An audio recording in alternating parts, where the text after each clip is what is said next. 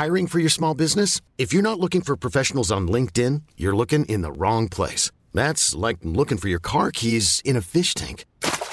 LinkedIn helps you hire professionals you can't find anywhere else, even those who aren't actively searching for a new job but might be open to the perfect role. In a given month, over 70% of LinkedIn users don't even visit other leading job sites. So start looking in the right place. With LinkedIn, you can hire professionals like a professional. Post your free job on linkedin.com/achieve today. Hey, it's Paige DeSorbo from Giggly Squad. High quality fashion without the price tag. Say hello to Quince. I'm snagging high-end essentials like cozy cashmere sweaters, sleek leather jackets, fine jewelry, and so much more. With Quince being 50 to 80% less than similar brands. And they partner with factories that prioritize safe, ethical, and responsible manufacturing. I love that. Luxury quality within reach. Go to quince.com/style to get free shipping and 365-day returns on your next order. Quince.com/style.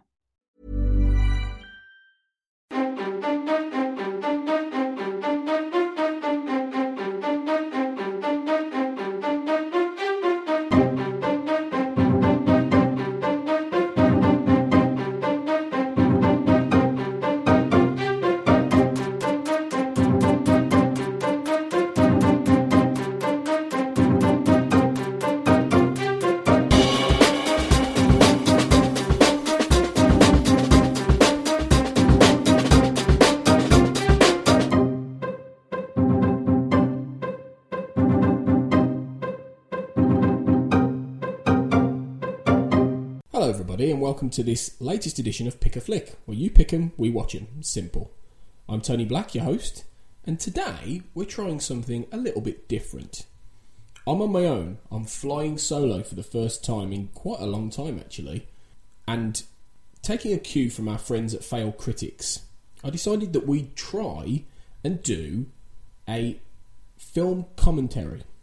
As in, I am going to sit with you and talk over the film that we're about to play.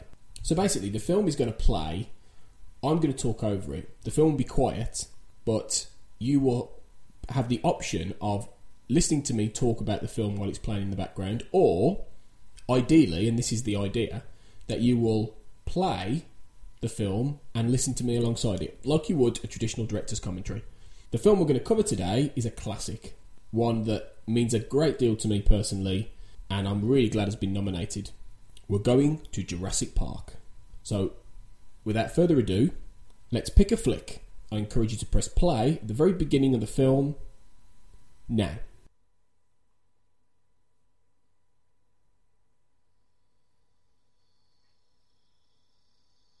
So we open on the traditional Universal logo coming up on screen. There's just something about this music, I think, as well, from John Williams, which opens the film up, which is really quite ominous and unsettling.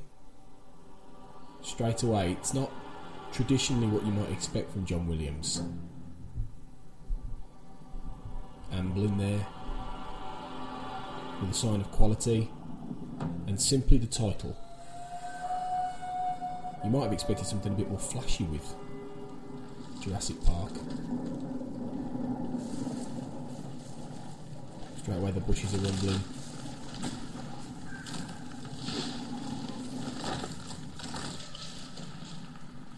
Concerned construction workers.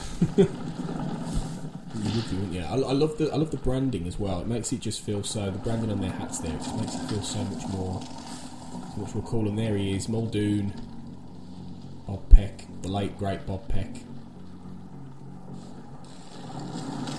He's probably one of my favourite characters in this, actually.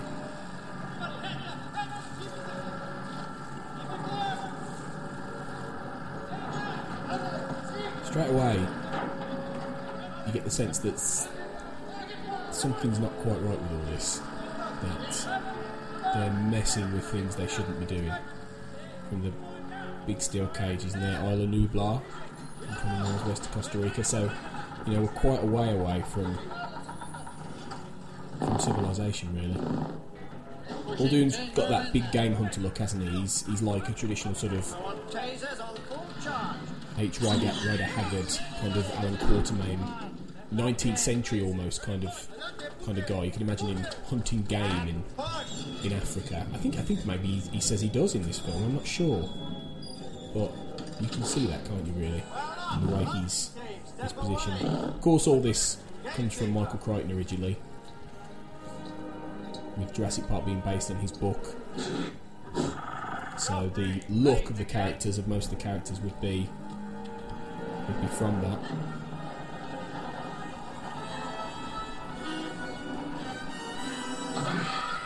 Oh, there we go, the first casualties. Oh, and he's off, he's in. The dinosaurs got him. Straight away we're alerted to the threat, aren't we, there, you know. Oh, that's the creepy way, he goes up. He slides up the cage. You just immediately know that this thing, whatever it is dangerous. Quick flash there of the eye, It's just really quite terrifying. Shoot her! I may do this. During this commentary, I may occasionally sort of break into the dialogue. But it's quite an ominous opening, really, that lets you know that Jurassic Park is more than it seems. And here he is, the character you love to hate. Well, you just probably hate. Gennaro, the lawyer. There's Miguel Sandoval, quite a well-known character actor in a small role. Well, Martin Ferrero there as the lawyer. Again, both people that are crop up in various things. This shows that, you know, there's this corporate undercurrent to what's going on, really, with all this. And that's Ford over there. Fucking idiot. We're talking obviously about how, you know, there are safety questions about the park, and that makes the investors very, very anxious. You know, obviously, you know, they know they're getting into something dodgy. But you get the feeling that, you know, John Hammond, we haven't seen him yet, but they're talking about him. He's the kind of guy who likes to cut corners. You know, he's quite willing to make a fast buck at the expense of certain things. Two experts sign up on the island. The insurance guys will back off. I've already got Ian Malcolm, but they think he's too trendy. It's quite a good way, really, of setting up the characters as well, because they're talking about, you know, Malcolm and Grant and these guys. It's not a bad way of really establishing, you know, those guys before we see them. And then, of course, there it is, the Ember. And, he's a digger. The Amber, I should say. With the fossilised creature, and that's where it all begins. Two different kinds of digs here. Obviously, you know, the amber mine. And now we're being introduced to our leads. And these guys are proper paleontologists, digging up fossilised dino remains. And they're genuine professionals. In Montana. We've been gone quite a bit away around the world, haven't we? You know, we've just been to Dominican Republic. Dr. Sadler, we're ready to try again. There he is, Dr. Grant, Dr. Alan Grant, Dr. Ellie Sadler, Sam Neill, Laura Dern. You can't really imagine anyone else in these roles now, but there were other people, you know, being tapped for this. Harrison Ford was offered Alan Grant, but he turned it down. He didn't think the part was right for him. I mean, I think it would have been. Quite clearly, I mean, you know, you can totally imagine Harrison Ford playing this role, really. But although maybe he's just a bit grumpy, a bit too grumpy. But then Alan Grant's grumpy at the beginning, so it would have worked. He said he felt the decision was right for him after seeing a bit of the film. I don't know if he's watched all of it, but for Ellie, there was quite a lot of names bandied about for people who were up for this role, so they weren't necessarily the first choices. Sandra Bullock, Gwyneth Paltrow, Julianne Moore, Helen Hunt, Terry Hatcher, Elizabeth Hurley, Sherilyn Fenn. There's just a few names that are bandied about for Ellie, but it's hard to say how many of them were genuinely confirmed. Julianne Moore obviously would go on to play the effect of the female lead in the second film, The Lost World, Dr. Sarah Harding. Well, a much less impressive film than this, a much less remembered one, but there you go. I think Laura Dern's probably as good an actress as they would have found for this. And here we've got, obviously, Grant showing how good he is at what he does and how much he knows, and this little kid just... This is a great scene. This is good because it does a couple of things. It shows that Grant... It's funny, obviously, but it also shows that Grant is very knowledgeable about dinosaurs and about the Cretaceous period and everything like this. And equally, that he doesn't really like kids. You keep still because you think that maybe his visual acuity is based on movement, like T-Rex. Because that's the undercurrent to this. This whole scene, it's this whole thing, and it's one of the big things with his character throughout the film. How he bonds with children, and of course, you know, this being Spielberg, there's always kids involved. There's always a very childlike view of a lot of stuff. So he's talking here about velociraptors, explaining also a very clever way of actually explaining and setting up how the velociraptors are dangerous. You know, he's got the claw there of now, little does he know that they're going to actually face these things in real life very soon. But it's clever. That's a good way of having a start. Ooh, just gets him by the guts there, and then open you by the belly. And it's, you know, it's very clever. It's a way of establishing the threat, establishing that Grant knows his onions with dinosaurs and old children. Very clever scene of dialogue, and also a funny one, and you know, a very effective way of writing.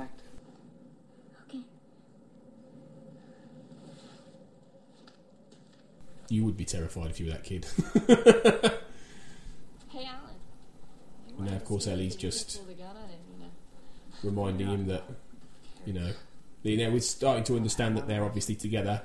I don't want that kid, but they have this child, Dr. Grant. Very sort of easygoing kind of relationship, really, which is... It's, you know, they oddly enough, they never really struck me often as a romantic couple, these two. They often struck me as more of a friendship. In a way, you know, you can see them together. They have a certain chemistry, but you almost can see them being mates as well. So it kind of works in that sense. And here they come, the corporate guys cover the site up. It's that again, the whole idea, and it's carries through all the Jurassic Park films really, of the corporate suits not having a clue about having any respect for nature and having a clue of what really is going on, with the helicopter just blowing a lot of the site away. And there's the trailer, and now we're about to... Here he is, Dickie, the late Sir Richard Attenborough. Off goes the cork. Hey, we were saving that, but today I guarantee it. John Hammond. He's an interesting character. John Hammond, and I'm delighted to meet you finally. Crichton had always intended Hammond to be a dark Walt Disney, he said. And then in comes Ellie. Okay, who's the jerk? And it's funny because they're both going all guns blazing without realising quite who Hammond is. And then when they realise that he's the guy who's bankrolling them, they're like, oh, hi. But he's a little bit oblivious, or he seems oblivious. That's the thing, he's not quite as oblivious a character as he lets on, Hammond, throughout this. He's got that kind of jokey, sort of happy-go-lucky Scottish... slightly bewildered old man thing going on, but he knows he's more shrewd than he lets on. I can tell instantly throughout the film. This was actually the first time that Attenborough had appeared in a film since 1979, a film called The Human Factor. So he was sort of teased out of retirement for this, although he wasn't, I think, officially in retirement. He was still involved in films and things. He made Shadowlands around the same time as this, so as director. But it's funny because a lot of people now associate Richard Attenborough with this role, you know, especially of my generation and the generations after. They remember him probably as John Hammond more than anything else. So this was really a role that catapulted him back into the public consciousness. Spielberg apparently asked Sean Connery to play Hammond though as well. After obviously, you know, just a few years earlier, he played Professor Henry Jones in Indiana Jones and the Last Crusade. And that was brilliant. Connery was amazing in that. So you could imagine him playing Hammond, although I don't think he'd have been quite as easy to believe in the role. You know, Attenborough's got a little bit more of the the slightly bewildered old man side. You could have never imagined Connery, although he did that in Last Crusade, didn't he? I mean, that was why he was so good. I don't know. You know, because the man who was James Bond had managed to really sort of send himself up. So maybe he could have played this role. But he turned it down. Like he turned most things down, really. Now Hammond's obviously tempting them with a lot of money if they'll come and check out his park. This is a very unusual time for a further 3 years.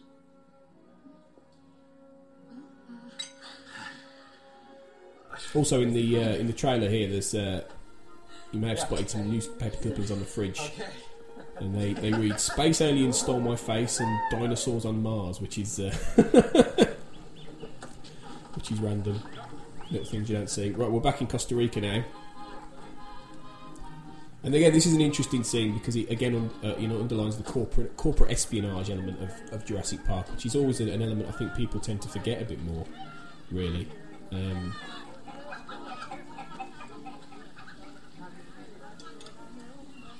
And there he is, Dennis Nedry, who's one of our villains, really, isn't he? I mean, he's played by Wayne Newman, obviously well known as Wayne Knight, obviously well known as Newman from Seinfeld. That's where I was going with that. But he's a memorable character, Nedry, obviously for being so. Dodgson, we got Dodgson here. Dodgson, we got Dodgson here. That apparently, funnily enough, that was nice hat. That's become quite well known on online. The whole Dodgson thing. There's been fan recreations of it. It's got a bit of a cult following, this scene. There's been fan recreations of it on YouTube. There are T-shirts with Dodgson's face on it as well. This guy who played Dodgson, a guy called Cameron Thor, actually auditioned for Ian Malcolm. And he's the one who tracked down the shaving can here, weirdly enough. And he spent ages in drugstores looking for like the most photogenic can, and he used it at his audition. He was, and this is the character he's most recognised for, obviously. I mean, I've never seen him in anything else. But yeah, that's quite interesting. They're obviously hatching now Nedry's little cunning plan to get the group. And this is the thing. There's this whole other side of it behind, and you see this more in the sequels. But the whole idea of InGen, which are the corporate company behind all this, bankrolling a lot of it and stuff. There's a lot of this corporate espionage going on behind the scenes. So Nedry's a little window into that. And here we go on the chopper. We're getting close to the real cool first few scenes now. And there's Malcolm. Jeff Goldblum, he makes this film for me. I mean, it's Alan Grant and Ellie are obviously great, but it's Jeff Goldblum who's the best thing in this. I think he's just great. Mal, I mean, he's great in this role because he plays when Malcolm comes back and takes the lead in The Lost World. He's just not nearly as good because he's having to just be much more of a bland action hero. But here, John doesn't subscribe to chaos. He can be the charming, suave, jokey, very Jeff Goldblum way of talking, in which he does the pauses and then he'll say things really fast and he's quite confused and then he's talking again. He's great. And he gets some really, really good scenes in this. Already he's doing this kind of brainy mathematician / flirty rock star thing. I think Hammond even calls him a rock star at one point. I'm familiar with the concept of track. He actually had a relationship with Laura Dern after this, funnily enough. There he is, calls her Roxanne. Yeah, he's known for this, apparently. Jeff Goldblum, for dating his co-stars. There it is. Cue the music. Dun, dun, dun, dun, dun, dun, dun, dun, dun. We're off. And this is Isla Nublar. I will say, I think John Williams' score for this film as well is vastly underrated. I think I don't think it's his best score, but I think it's one of them. I think it should be up there because the music for this is just beautiful. And this is, and it's these themes you get in these, especially these opening few scenes, which just underline that really. That's a little shitting himself.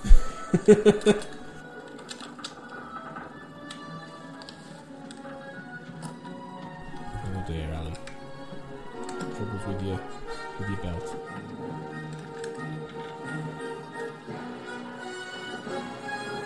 Apparently Spielberg actually delayed filming to to allow some of the actors to get here. He delayed it by several weeks because Richard Attenborough was finishing post-production on Chaplin, which he was directing. He needed to do that before he committed. And Sam Neill had been making a film called Family Pictures, which I've never heard of. He only had a weekend off, apparently, between filming before he came onto this, which is... wow.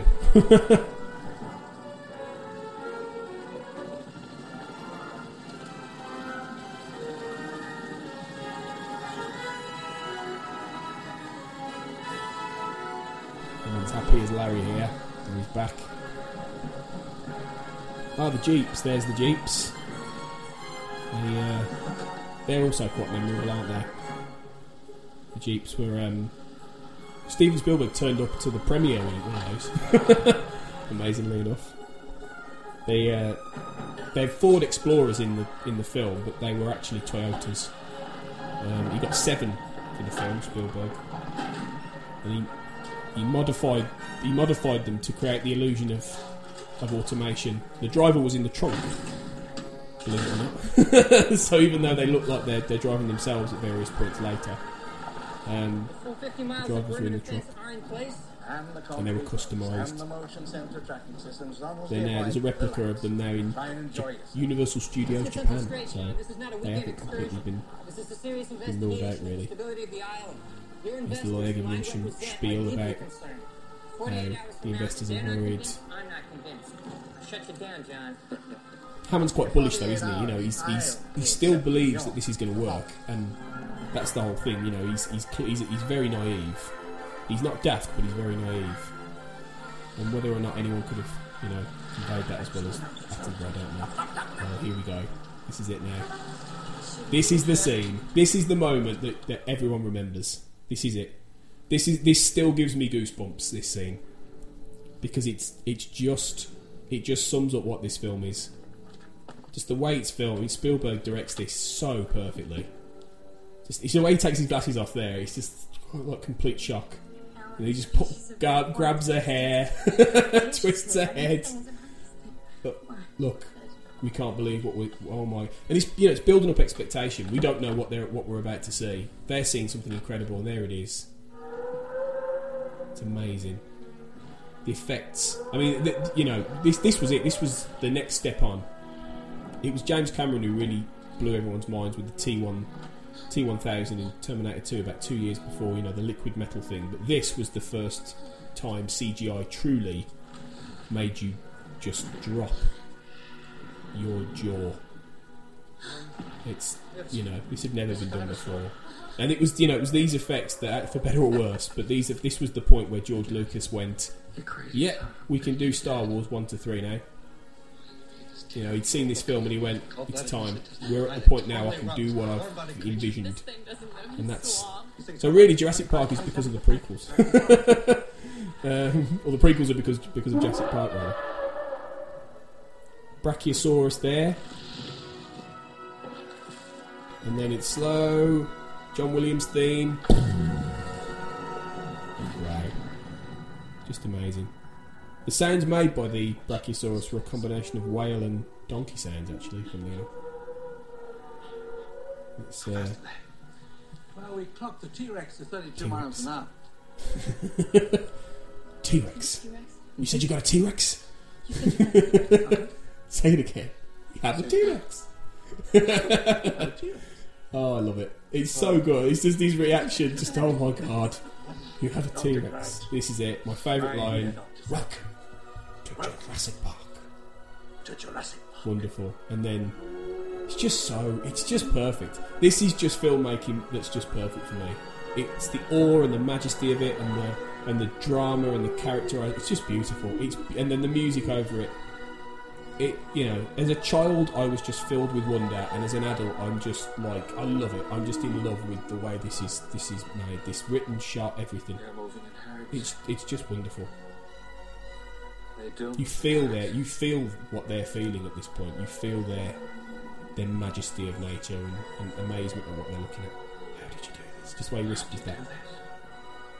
I'll show you. And then, yeah. beautiful. That's my favourite scene in the film. I mean, the film's full, got brilliant scenes all the way through, but that's the one. That's the one that truly, you know, I truly love. This is the big control centre now, where we're about to meet two more of our main characters. I'd love to have gone to this when I was a kid. I'd love to go to this now, actually. The dinosaurs ruled the earth. That skeleton there, that T-Rex skeleton, actually was originally hooked up to pulleys like a giant marionette. And at the end, Grant was going to man the controls and act as a puppeteer. And then he used the skeleton's hand to crush the raptors, which I think what they went for in the end is much better, you know. I love this video. I always wanted to go on this ride as well. I always wanted to do this. Oh, here comes the second John on the screen. Hello, John. Hello, John. Hello. Say hello, John. Hello. Hello.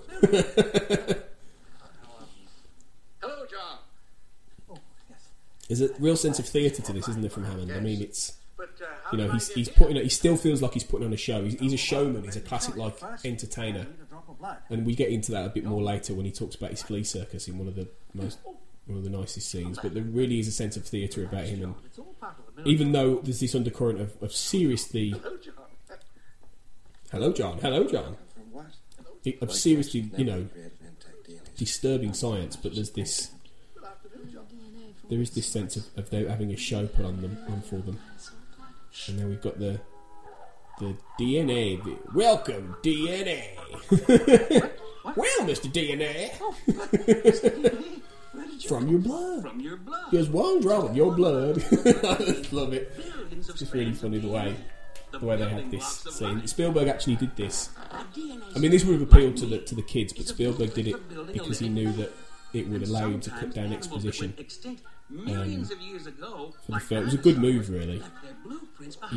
This was a way of condensing a lot of the exposition in Crichton's novel and getting it down, you know, to bite-sized things, really, which is a good idea.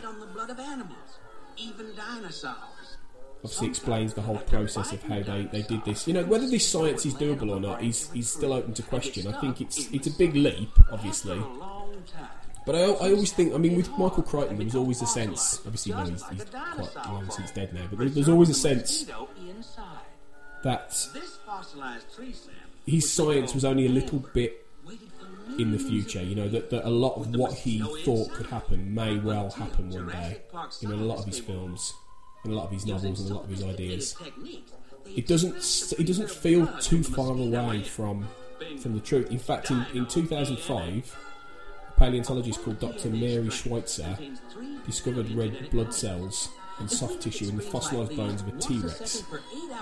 So, you know, there's a possibility that someone with the right amount of money and the right amount of, frankly, balls might actually do this one day, might actually try and clone a dinosaur. I mean, you know, I don't know about you, I think it would be an incredibly dangerous thing to do. I mean, you know, in a way, Jurassic Park is a cautionary tale for things like this. It's a cautionary tale about messing with nature and trying to play guard and create species and things like that.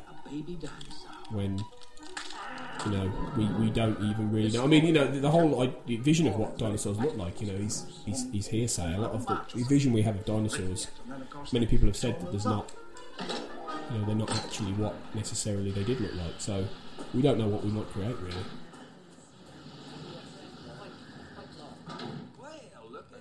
There were all the scientists there working on the technology. Are these characters autoerotic. There's a few lines in this. There's a few moments where he's, you know, there's some quite humorous lines that people have missed, really, where he asked if they're all erotic instead of animatronic. We've still got the excitement of Ellie and Alan here as well, haven't we? About everything. They haven't quite got to the point yet where they're a bit afraid of all this. They're still buzzing with excitement about what all this is and what it can do.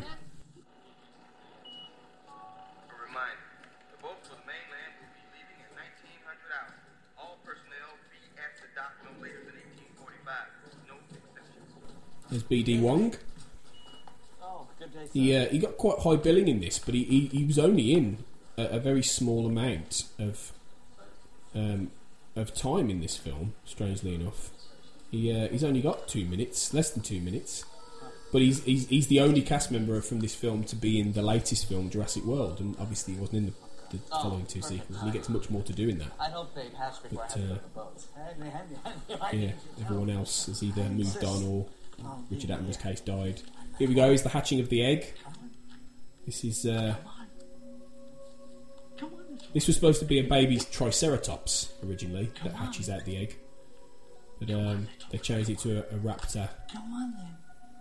In order, I think, to keep adding the idea that these raptors may seem like harmless little things, and these dinosaurs may seem nice and cuddly and everything, but there's a lot more to it than that. I mean, but really, you, when you look at this, you can't see it as. I mean, it's really creepy and unnerving. You know, Hammond's treating it like a little baby and going, "Come on, come on," but that thing is dead. I mean, look at it. You know, the noise it's making. That's a little bit terrifying. In itself, it may seem sweet, but it's also a bit terrifying. And then, with the hindsight of what you know it's going to become, then it makes it even more disturbing, really. Actually, they can breed in the wild. Population control. Henry's talking about population control and making sure things are their security controls in place. But Malcolm's asking the questions. You see, he's the one who's really concerned about this for that point. We've engineered them that way. And he's a little bit more on edge about it. Blood temperature is like a high 80s, maybe. Whoop. 91. Homeothermic? Mm-hmm. It holds that temperature? That's incredible. But, again, how do you know they're all female? Has somebody got in the park and pull up the dinosaur? Funny line there from Malcolm. He's got that, really still got that self-deprecating humour and everything. Anyway. Still a lot of exposition in this scene. You know, they're having to get quite a bit out of the way in order to contextualise the action later. But it is Malcolm actually voicing his concerns. There is all a point to all this. You know, it's not just needless exposition. It's explaining the science behind it, but it's making the point of how dangerous this can be. You know, in the following scene, really, at the dinner, really amps up that point. There it is. You're implying that a group composed entirely of female animals will... It's a very well-written film, yeah. People remember it for Life Finds a Way. That's a great line from this film.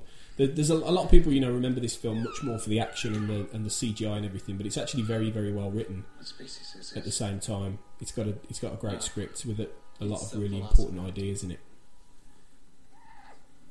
You see, Grant knows that raptors is a dangerous thing. They haven't really considered this. He's aware of, you know, going back to the scene with the child earlier, he's aware of how dangerous that little sweet-looking thing will end up being later on. Dr. Grant, as I was saying, we laid on lunch for you before you set out into the park. Our gourmet... Now maybe he's starting to get a bit suspicious as well, seeing, oh dear, here we go, that poor thing. You've got to feel a bit sorry for that, haven't you? By the way, you see Hammond's talking about how, you know, he delayed a delightful meal as an entire animal's about to be eviscerated. Hammond doesn't see it. He doesn't get it, does he? You know, he's very much in his own little sort of world that this is normal, this is okay, this is fine, when it's just very, very disturbing, really.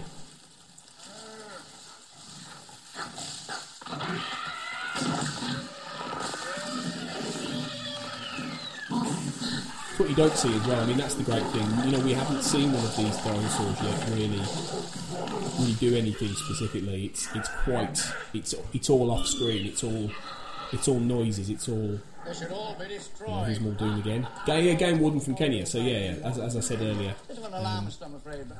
Bit of an alarmist, he calls him, and that's how Crichton saw him. Apparently, a bit of an alarmist, but you know, Crichton was very, I think, anti this idea. But Muldoon's old school, you know, an old school game hunter.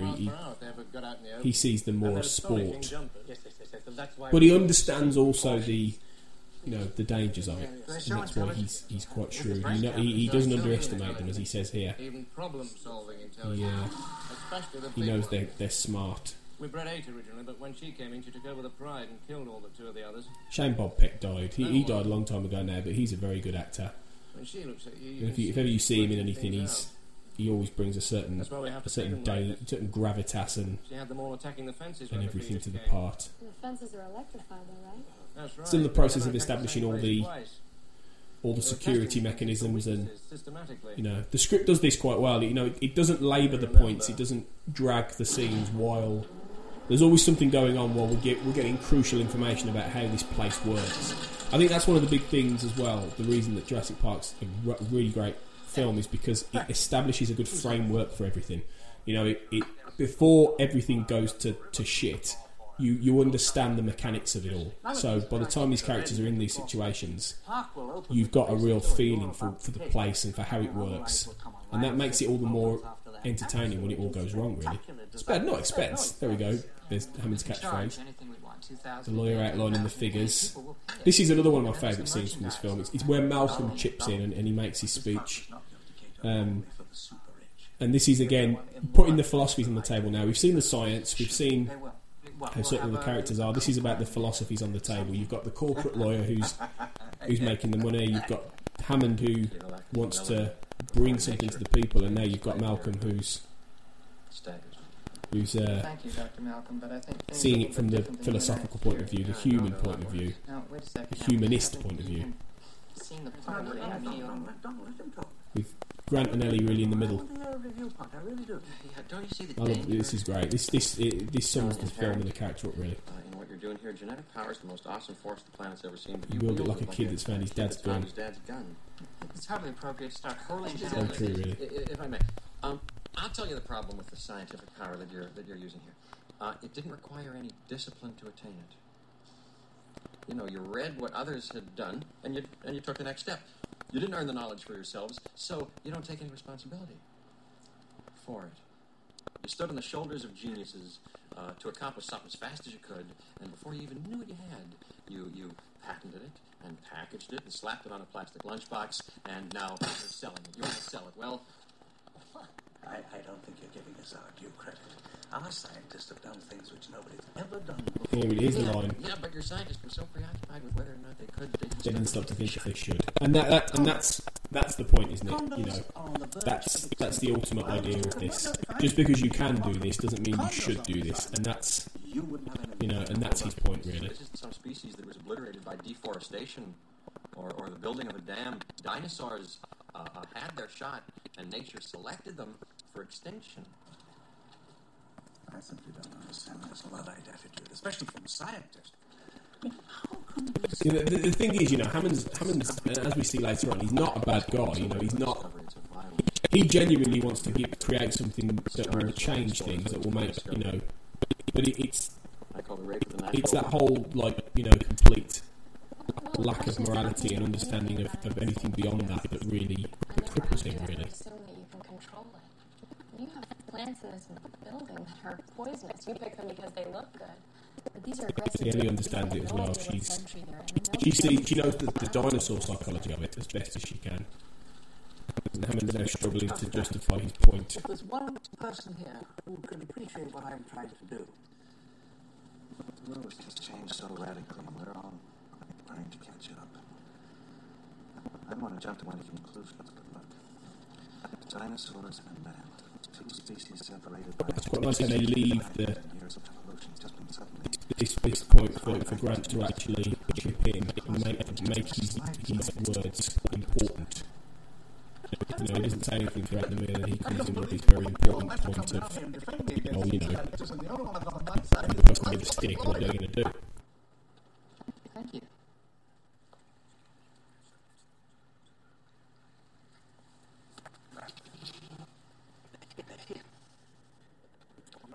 And now, of course, we're introduced to his grandchildren, Lex and Tim, who are the other two main characters in the film. And he's very much the benevolent granddad here, isn't he? Children, of course, played by Joseph Mazzello and Ariana Richards. Joseph Mazzello was originally auditioned for Hook, but Spielberg didn't think he was quite right for the role, the children's role in that film, and decided to keep him aboard for this and look him up afterwards. There were a few other girls scouted for the part of Lex who did audition. Christina Ricci, who would have been around the time of the Addams Family, and also Anna Chomsky from My Girl, mainly known for My Girl back then. Here, of course, you've got Alan's awkwardness at the children. Tim just following him around. This is a nice scene. This is a nice way again of underlining Alan's uncomfortable nature around kids, and Ellie lapping it up. She's loving it. And I just like the way he gets out the car and the scene carries on. It's that whole, oh god, it's funny.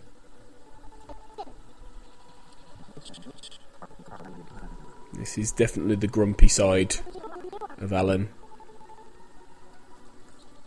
This is where I could have seen Harrison Ford working in the role.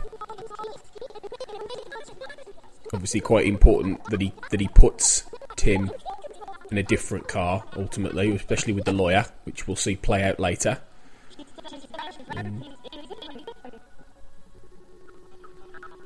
Yeah, this is good establishment for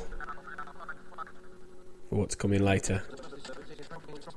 Now, of course, amping up the ominous nature of everything going on behind the scenes here. And with the storm incoming. There's Sam Jackson. Smoking away. This was before Pulp Fiction, so this was before he was... Hold on your butts. This is before he was well known, of course. And we're off. He's very much like a theme park right now. Does have that theme park aspect to it, like a safari park kind of experience mixed with obviously, like, you know, a tourism aspect, which of course, you know, Jurassic World amped up and properly ran with. That's why in many respects it can be seen as the true sequel really to this film. I love the gate. I love this gate. It's just ace.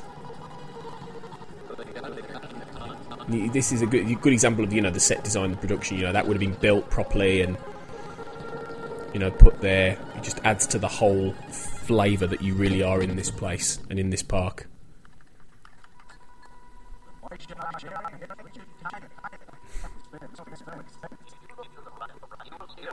And the signs there, of course, again reinforcing it's the kind of thing you would see. And that's, you know, that's why Jurassic World as a concept is great, because the film itself is flawed, but the concept is excellent. But what I like here is that you don't actually see the dinosaurs. And this is similar to how it would be in a theme park or a safari park. You don't see them, and it's again Spielberg holding back too many of the dinosaurs. And you know, it's the classic kind of monster thing. Don't show your hand too soon. But it's also again suggesting that that everything isn't quite how it should be in this setup.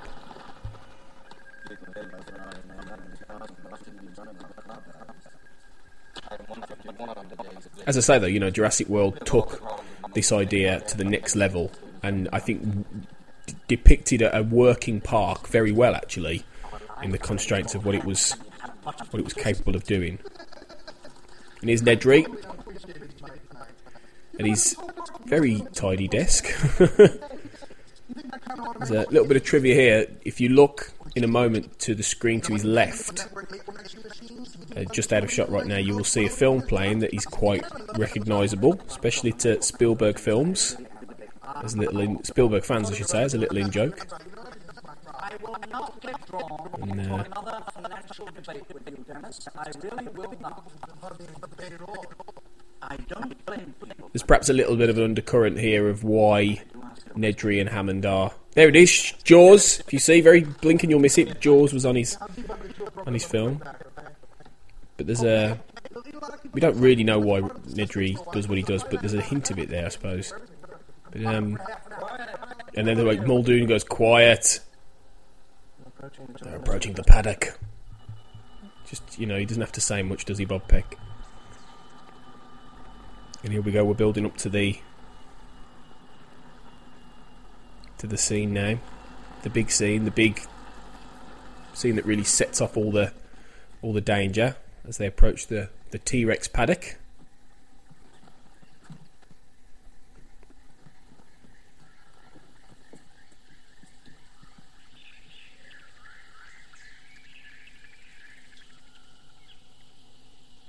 Again, keeping the monster out of sight, keeping everything hidden.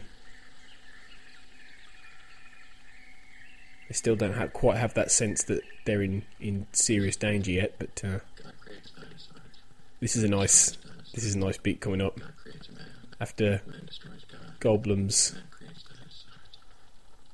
dinosaurs eat man. Woman inherits the earth. What's interesting is that Malcolm could have been a really unlikable character. You know, if you're already invested in Ellie and Alan's relationship, Malcolm coming in and being, you know, all, you know, flirty and being a know-it-all really, and talking about the butterfly effect and chaos theory and all this, he could have been, you know, the way he's holding her hair and everything, he could have been really like annoying. A lot of people probably did think he was a bit of a dick, but he's charming enough to make it work. And I think the relationship between him and Grant is good, because Grant doesn't show any signs of jealousy. You know, he's more interested in what's going on outside. You never get the sense that he's going to steal Ellie away from Grant, which I like. You know, she's a little bit charmed by him, but it never goes any further than that. It never becomes like a love triangle thing that would have really sort of taken the point away from the story or anything. It's just a nice little beat that undoubtedly, you know, is helped by the genuine chemistry between Jeff Goldblum and Laura Dern, but it's it just adds to it. It adds to the characterisation, as I say, and it doesn't become annoying. Now, eventually, you might have dinosaurs on your dinosaur tour, right? Hello? Hello? Yes? I really hate that man.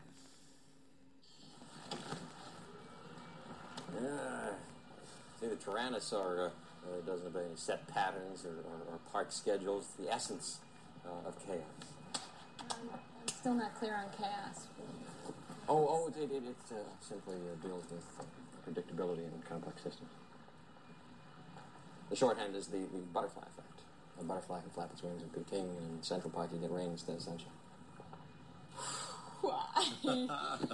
Did I go too fast? I go too fast. I did a flyby. No, give me that big glass of water. We're going to conduct an experiment. It should be still. The car's bouncing up and down, but that's okay. It's just an example. Now, put your hand flat like a hieroglyphic thing. Now, let's say a drop of water falls on your hand. Which way is the drop going to roll off? Which finger or the thumb or the other side?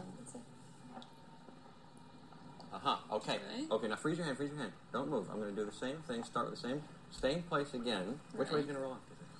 Let's say back. Same way. Say back. It changed. Why?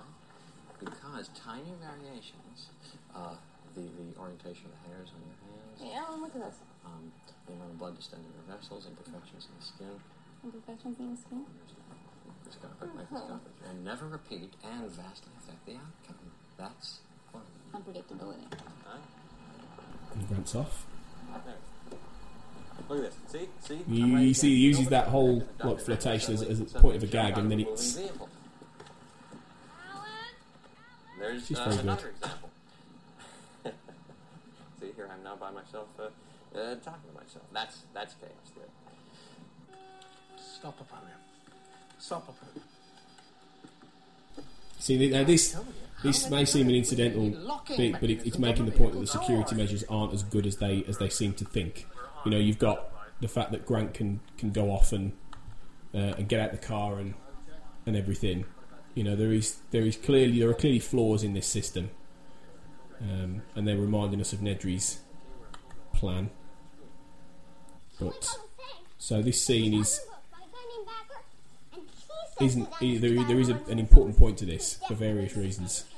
Is there anybody else who thinks that we shouldn't be out here? And his look was a lot fatter than yours. Was like this. Yours was fully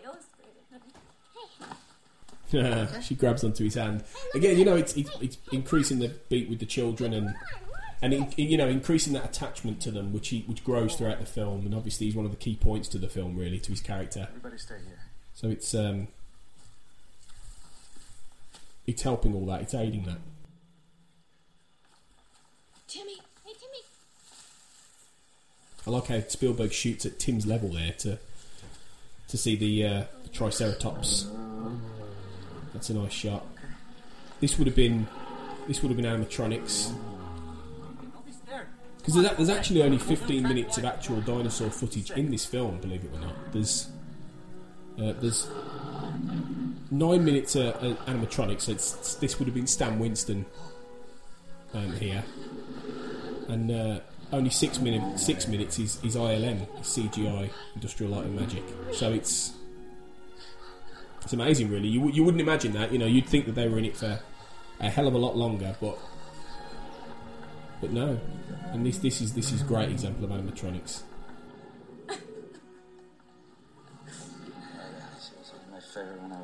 You don't actually find out either quite why the animal's sick in the film. That's an important point. It's explained in the book.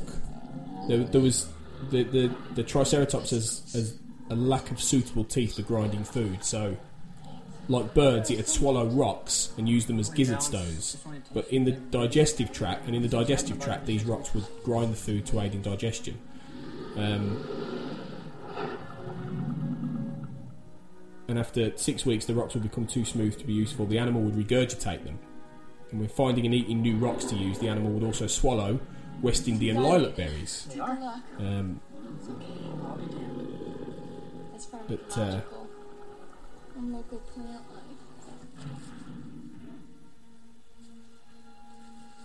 which is obviously what Ellie finds now. So there's that whole. Yes. But it's out in Spain, the animals don't eat them. There is a hint of it, but you don't know explicitly why the animal is sick. Pretty sure. There's only one way to be positive. I'd have to see the dinosaurs dropping. But she never finds traces of the berries or the stones in the in the excrement. And the reason is that it would regurgitate them. Yeah, got that. Talking about the storm, adding a storm in there really does help with the atmosphere in a big way, doesn't it? You know, throwing a storm into this chaos, it's just amping up the tension, amping up the ominous nature of the whole thing, which has been there from the very beginning. You know, from the first scene when Muldoon is, you know,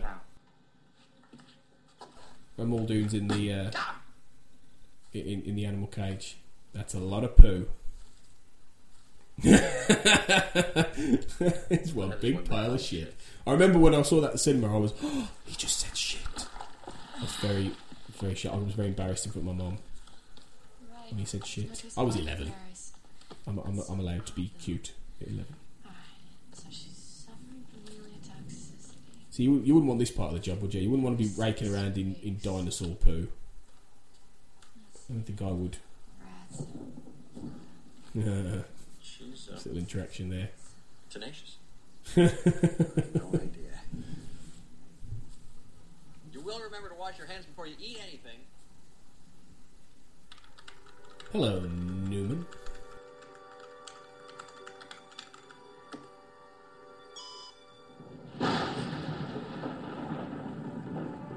Doctors, if you please, I have to insist that we get moving.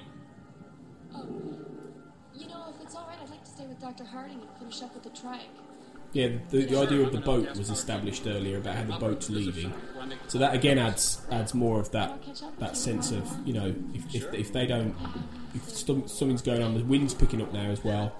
There's that element, that the foreboding element that things are happening. There's flashes of lightning. The boat's going to leave soon. Yeah, they've got to go. They've got to go early. The boat's going to get out of there. So Nedry's got to. I love how fast he speaks here. You give me 15 minutes, you gotta give me 15 minutes. 20 minutes. I thought maybe pushed 18, but you gotta give me at least 15 minutes. Give me the 15 minutes. No promises.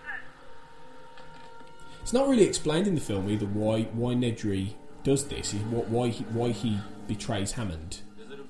He, you know, he in the book it's explained that, you know, he's basically been sidelined by Hammond and he feels ignored, so that's why he sells out. But in the film, he's basically just a bit of a, you know. A greedy glutton, really, and it works. You know, it works perfectly fine enough, but you don't really get a sense of his motivation behind it. I finished debugging the phone. He's just a weasel, but it like I say, it does work. I debugged the phones, and I thought maybe I should tell you that the system is going to be compiling for 18 to 20 minutes. So some of the minor systems, they might go on and off for a while, but it's nothing to worry about. It's just a simple thing. This just reminded me of the you didn't say the magic word. We'll get to that later. Yeah, the weather's proper coming in now. So that's the other thing, you wouldn't have associated Malcolm with having kids either, and that's obviously that's important to the next film.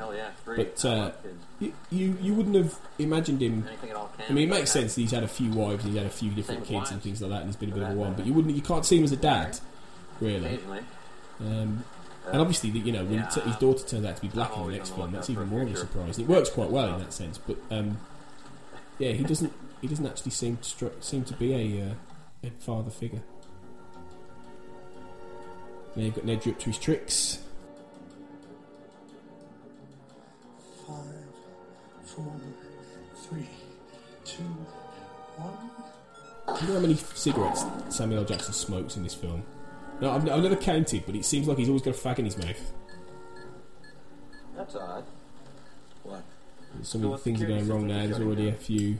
Well, Nedry said a few systems would go problems. Little do they know what this lad is up to.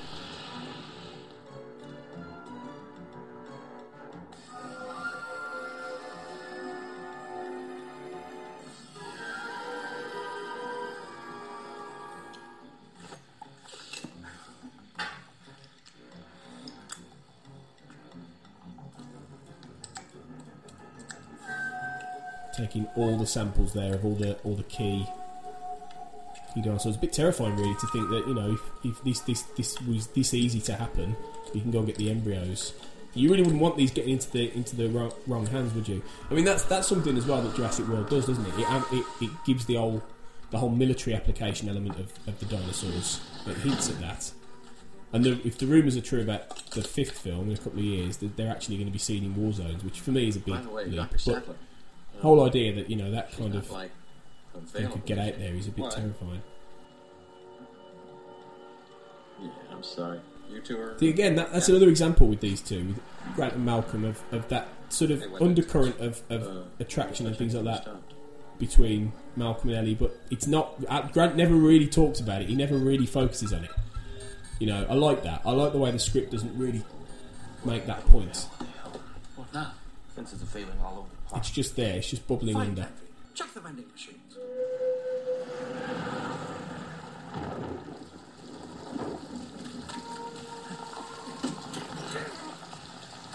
They'd be getting soaked.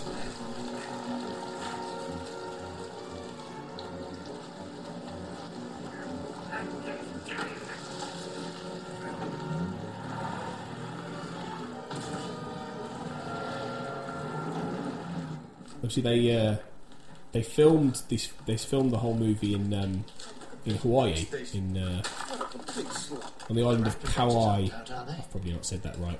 Kauai. In August 1992, 3 weeks they were there.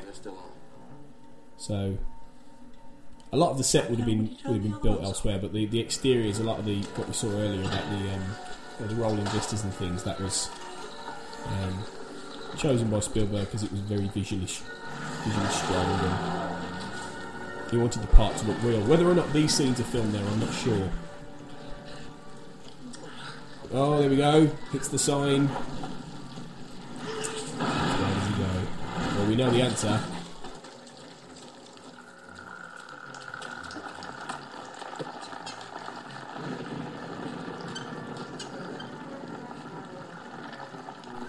DOS systems.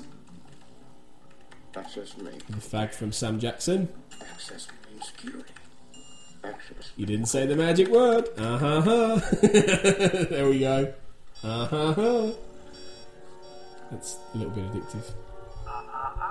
I wouldn't mind that as a ringtone, actually. Please. You didn't say the magic word. Take this hack and crack. Phone at these people. Okay. Are out too. Think about it now as well. We're an hour in, 2 hour film. We're an hour in. We haven't even got to the big dino action yet. We haven't seen a we haven't seen a genuine dangerous dinosaur. We've seen a couple of dinosaurs. We haven't seen anything terrifying. Now this is obviously the bit now where it all kicks off. But you wouldn't think it's been an hour. I mean, I'm sitting here recording this commentary, and I'm surprised I've been talking for an hour. It doesn't feel like an hour's gone by. It has such pace, this film, and such, you know, such movement to it. You don't know that it's been that long. It's all been a bit funny. There's Lex. Now, again, you know, Spielberg uses the whole thing of playing about with things that actually become important later. So those glasses, obviously, those infrared are really important. But we start off with it just being japes with Tim. Don't scare me. Again, that sense of foreboding now. It's building up. This is probably the most famous scene in the film. Whoa, cool. It's, in fact, this what's coming up might be my favourite scene. Actually, hiring for your small business? If you're not looking for professionals on LinkedIn, you're looking in the wrong place. That's like looking for your car keys in a fish tank. LinkedIn helps you hire professionals you can't find anywhere else, even those who aren't actively searching for a new job but might be open to the perfect role. In a given month, over 70% of LinkedIn users don't even visit other leading job sites. So start looking in the right place. With LinkedIn, you can hire professionals like a professional. Post your free job on linkedin.com/achieve today. Ever catch yourself eating the same flavorless dinner 3 days in a row? Dreaming of something better? Well, HelloFresh is your guilt-free dream come true, baby. It's me, Keke Palmer. Let's wake up those taste buds with hot, juicy pecan-crusted chicken or garlic butter shrimp scampi. Hello Fresh. Stop dreaming of all the delicious possibilities and dig in at HelloFresh.com. Let's get this dinner party started. Millions of people have lost weight with personalized plans from Noom. Like Evan, who can't stand salads and still lost 50 pounds. Salads generally for most people are the easy button, right? For me, that wasn't an option. I never really was a salad guy. That's just not who I am. But Noom worked for me. Get your personalized plan today at Noom.com. Real Noom user compensated to provide their story. In 4 weeks, the typical Noom user can expect to lose 1 to 2 pounds per week. Individual results may vary. I said earlier about when they see the Brachiosaurus, but I think this is the moment. I think you all know which bit. We've got them in the bottom left hand corner now of the screen, and then it's feeling the. Here it comes. Water. Oh, goosebumps. Just amazingly done this. I mean, we went to see this again in 3D when it came out for the anniversary in 2013 for the 20 years, and just hearing that sound of the T-Rex feet and the water rippling, I was just giddy with excitement. It just took me right back to 1993. It was amazing. Maybe it's the sound of the T-Rex footsteps actually were created by cut sequoias crashing to the ground, funnily enough.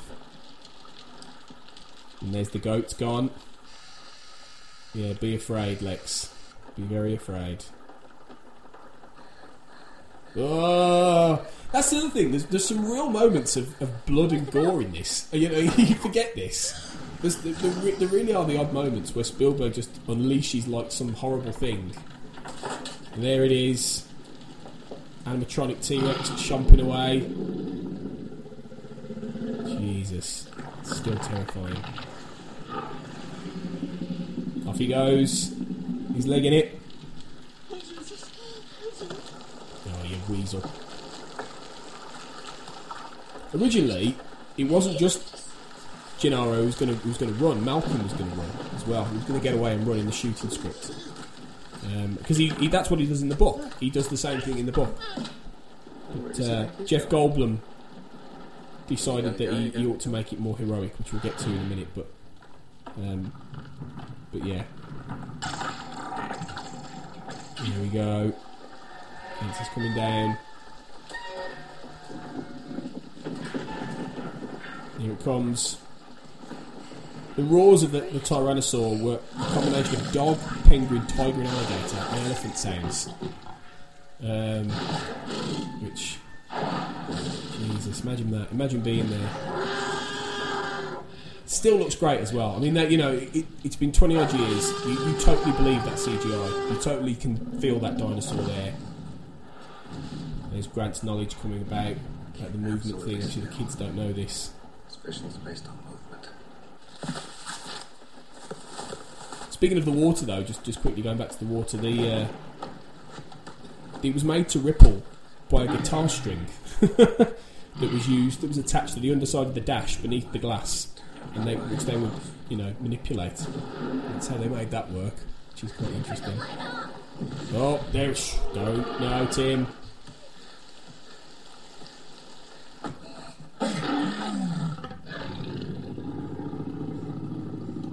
Tension. This is the tension of this moment, you know, with the T-Rex is just looking through the window, and it's just palpable. You know, you're there. The eye.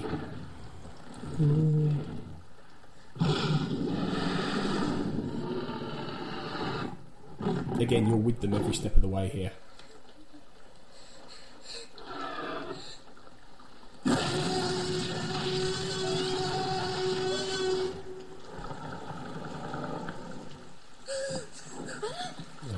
It's bashing the car. It knows.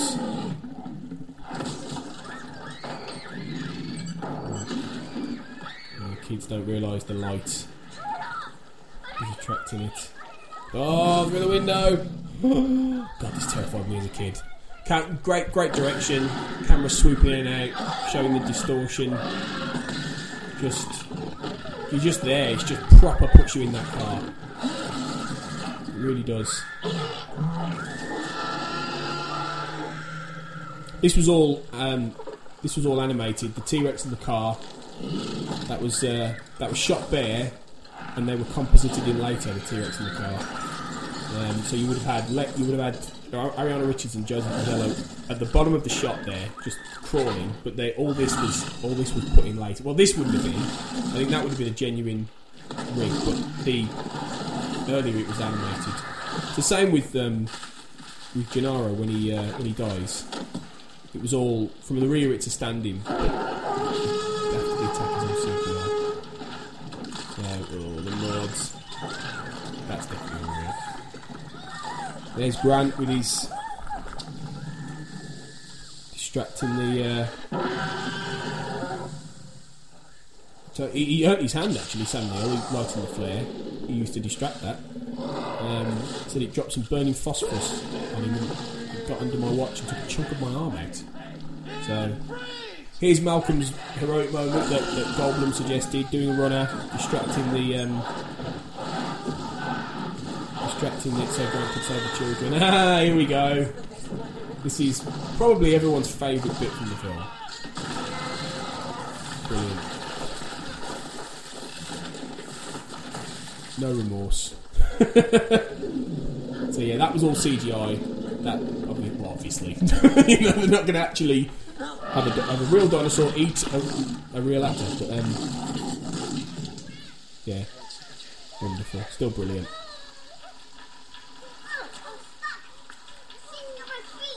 That's the one, I suppose. You know, 2D piece of characterisation, really. The lawyer, but he's there to really make that point. You know, he's there for that moment, really, when the thing eats him. It's to show that, you know, these things are carnivores and they will eat you, basically. You know, they're not piddly woodly things. So yeah, he functions mainly for that reason, and also, you know, to amp up the corporate Hammond side of things. No, he's mainly there to get eaten. Which is fine. You know, I don't think anyone would be good for that scene.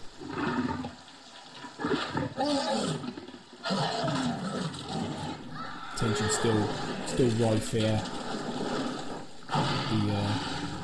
Right now, stuck with the children, so you know he's having to act as that. So oh, cliff edge. Freak me out. I hate cliff edges. That bit I would have struggled with. It's funny actually, without realising, Spielberg likes his cars over cliffs, doesn't he? I've noticed this. You know, if you look at the Indiana Jones films, there's a few of them in there, like, you know, with the tank going over the edge and stuff. In this, you've got the Jeep that he's coming over now as they're abseiling, and it happens in The Lost World as well. In The Lost World, there's the scene of the Jeep that this is decent. Pretty decent CGI. Oh, that's so close. Falls past ground. Yeah, in The Lost World there's that sequence. It's the best sequence of The Lost World. The only really standout sequence, which is when Malcolm's and his kids are like on the window and they're trapped and the window's breaking under them. That's brilliant. He likes that though. I've only just realised that. He's turning the safety systems off. He doesn't want anybody to see what he's about to do. Now, look at this next entry. It's the kicker.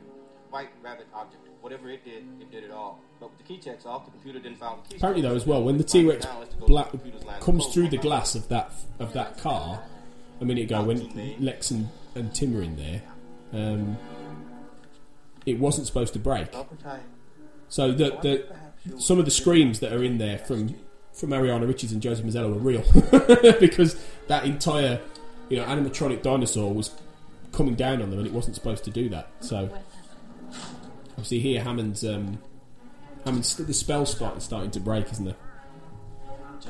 They need Nedry. He's starting to realise that he's bitten off more he can chew here than Hammond. You know, finally, and he's starting to finally think about his grandchildren. And that, you know, that's the one thing. He's very selfish. He's a very selfish character. And he does come to understand that. But he doesn't really think of the consequences of lobbing his grandchildren into this situation. There we go.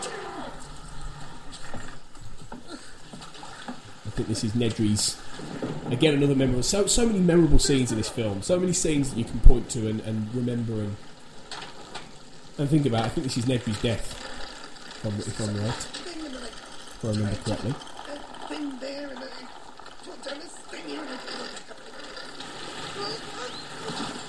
Lose his glasses. There was a bit of a water slide effect when he falls there, which was added in for effect, possibly because he's a comedy fat man.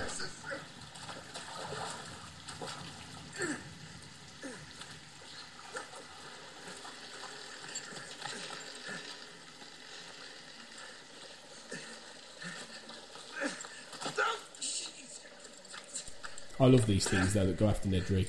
I don't know what they're called. I can't remember what they're called. But they're almost like I always think of them as like the peacock dinosaurs. You know, there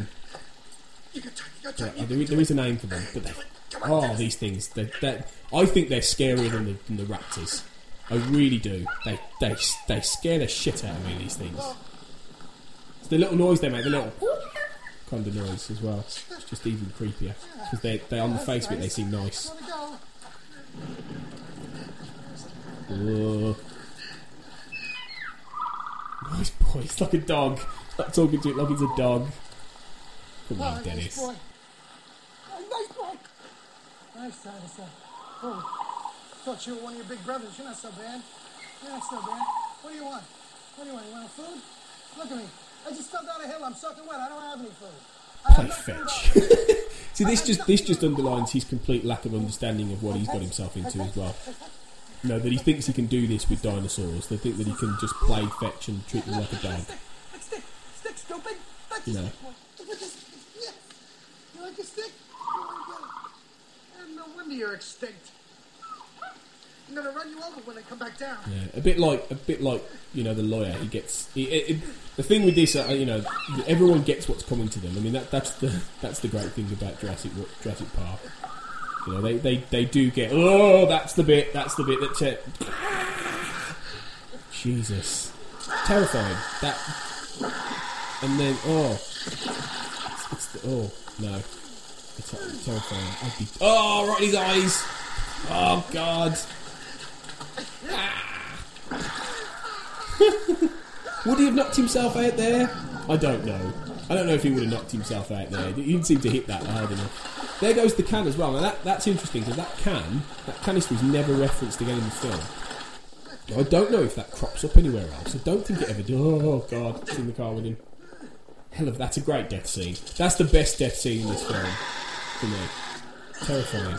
But this canister, it never gets referenced again. So that's just, as far as I'm aware, that's just out there now, in the park somewhere with all those samples. The chances are it probably got washed out to sea or something, or it's buried.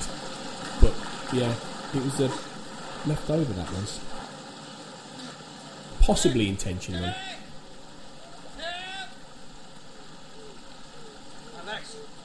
See Grant's right making here. Sure that he's gonna help the kids. Look after you, but I have to go help your brother. She's in shock. I want you to stay right here and wait for me. Yeah, you see, he's there. He's going to make sure that they're okay. But that's not what I'm going to do. He's not quite the father figure yet, but he's getting there. In a way, though, it's a shame that Grant, you know, that Sam Neill almost came back and did Jurassic Park 3 later, because you never got the same sense of characterisation as he did in this film. You know, he was just the leading man in that. You know, he's perfectly good. And that film is okay, even though weirdly enough it doesn't seem to have a third act, it just ends. But it doesn't have anywhere near the interest level of this film, you know. And Laura Dern's only got a cameo, and it completely takes their relationship. You know, she's remarried by that point. It completely takes that relationship that had been built up here away, and the idea that they might have a family and things. In a way, I wish he'd have said no, like I presume he did about The Lost World. And Jurassic Park 3 is a better film than The Lost World, but only marginally, really. Tim.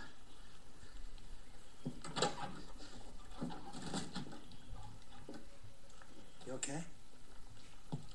See, this is the bit I couldn't have imagined Harrison Ford being as good at. It's like, Sam Neill's got that certain...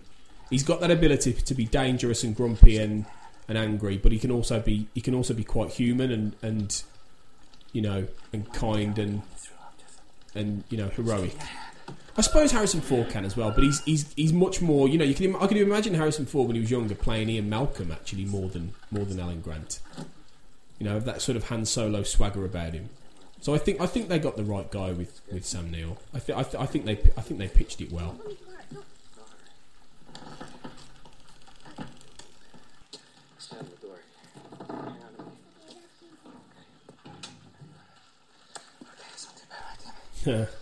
Bonding there over the lack of father figures, which perhaps that's why Grant's like he is, actually, weirdly enough, because he doesn't. There was a little hint there that maybe he didn't have a dad who did things for him, so maybe he's lacked that element of fatherly nature because of that. You see, this is the thing. The dialogue's not explicit about all this stuff, but it's there.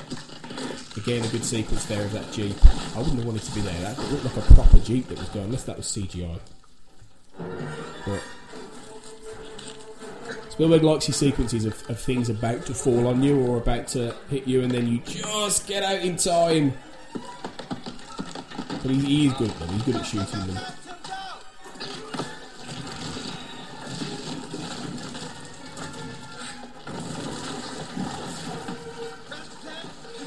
Well shot.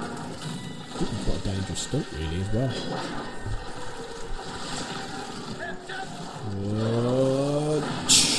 Crash. I think that Jeep is well and truly written off. Well, we're back. tree. It's an interesting move separating Ellie from them as well. I think that helps to amp up Grant's relationship with those children. I think it's an important important move to do.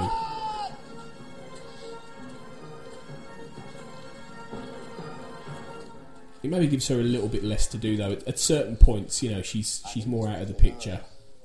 I think this was too.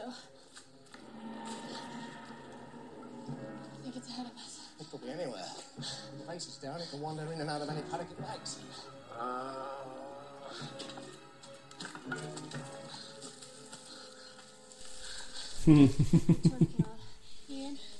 Still funny, even when he's half crushed to death.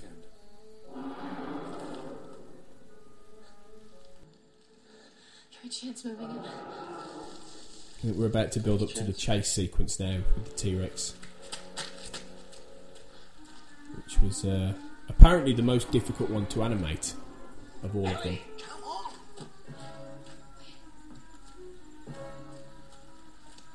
Which I suppose you can understand because, you know, it's, they were still at the forefront of CGI. Really, you know, they were still working a lot of it out. You know, they'd sussed a lot of it by this point. You know, they'd got a lot of it in the knowledge banks, but they were still working things out as they went. You know, so they would find it easy to create what they did here now. I mean, you know, if you look at Jurassic World, there's a lot more dinosaur action in Jurassic World than in this film. 20 years on. Oh, Ripple's in the puddle again. He knows it's coming. But, you know, it was still relatively in its infancy compared to what it is now. So the strides they made for this film alone were remarkable, really. I'm fairly alarmed here. Come on, we've got to get out of here.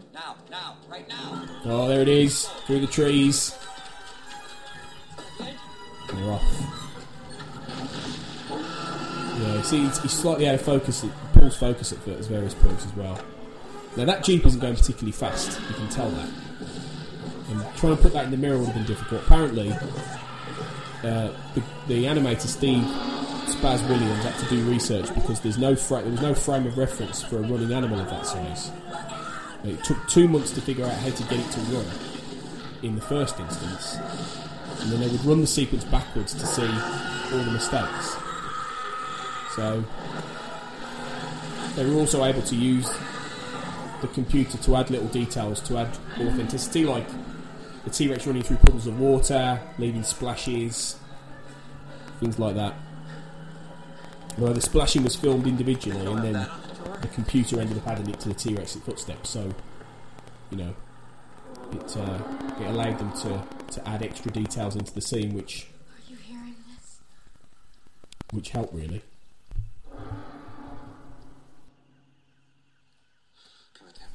And we're back with Alan, Tim, and Grant, Alan, Tim, and Lex here in the after effects of the car chase, doing their best to survive out on the lam in the middle of the park. It's a hell of a tree. I love trees. I love big trees.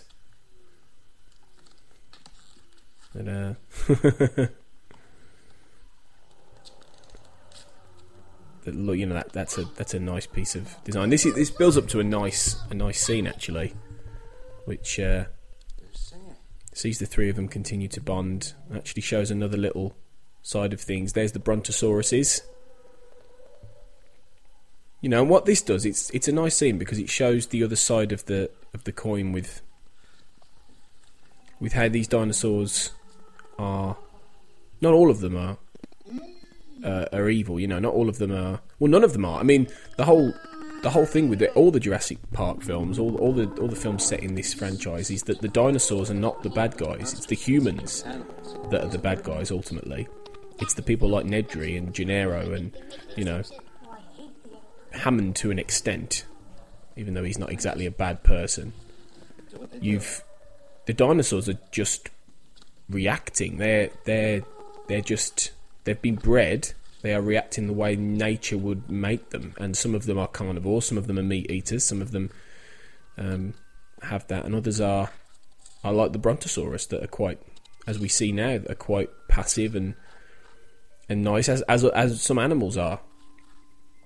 So it's making that point that dinosaurs may be the frightening element here. There's the raptor claw, obviously, pointing out there that there's two sides of it, but there is more to it than simply just dinosaurs are killers.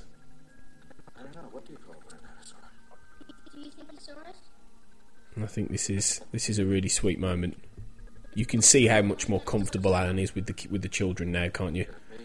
You can see how easier he's finding it compared to the beginning. I mean, yeah, they've been through a lot to bond them together, but it's quite nice to see. There's a fun little joke there. It's just nicely played and nicely written as well, and nicely shot. Throws the raptor claw away. That might be a mistake later. You could have probably done with that. This is another really nice scene as well. Check out the merch. Obviously, a lot of that merch probably ended up in shops. In fact, Jurassic Park might have been the first film to properly, as I should say, do this with merchandise. It just, I don't remember one before having such a, a hold on the market for things, apart from Star Wars. But this was one of the first I remember as a child. This scene now, I think, is really important, especially to Hammond. It really gets in under his skin, into the character of who this guy is, to explain why he is like he is. And I think it's a nice, quietly observed scene in the middle of all the carnage that's very important as well. It's a lot of ice cream. A lot for that little old man to eat. It's like the music here as well. I like what John Williams does, the little twinkly music. He's talking about the flea circus. He's talking about what made him want to become an entertainer, in the sense of this great magician that he's turned out to be with what he's created at Jurassic Park. And it explains a lot about him, really.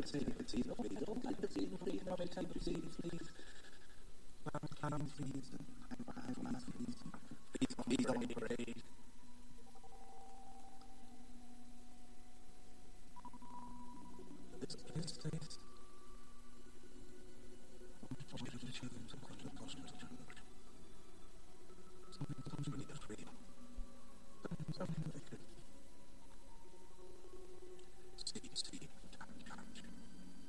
a nice bit of acting as well by Dickie.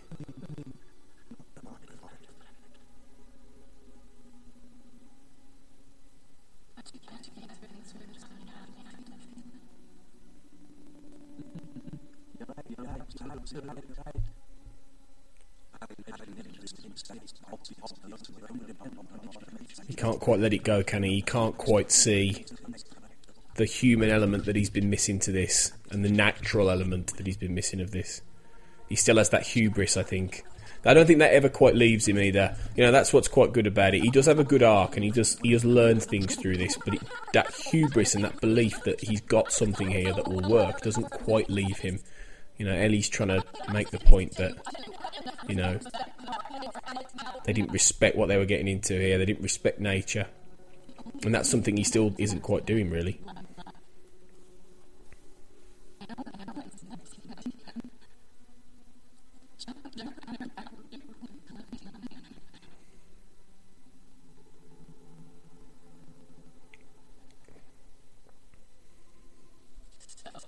No, it's only, and even his grandkids, they mention his grandkids there.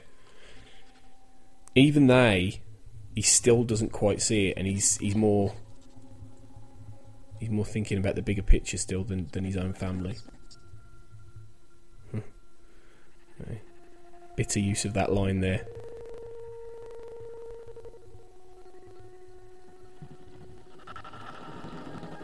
Oh, nice animatronic Brontosaurus here, veering into shot. And this again is a continuation of that sweet moment, really. Lex a bit afraid. Naturally, you would be. You saw that thing right here, but it's quite a nice one, that. It's a nice dinosaur. It's a dinosaur you could pet, as Tim obviously does.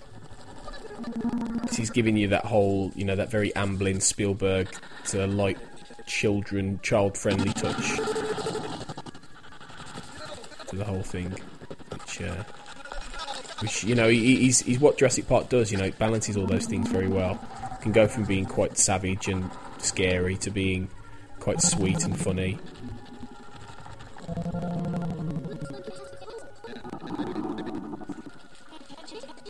You know, not many directors can really pull that off and make that work.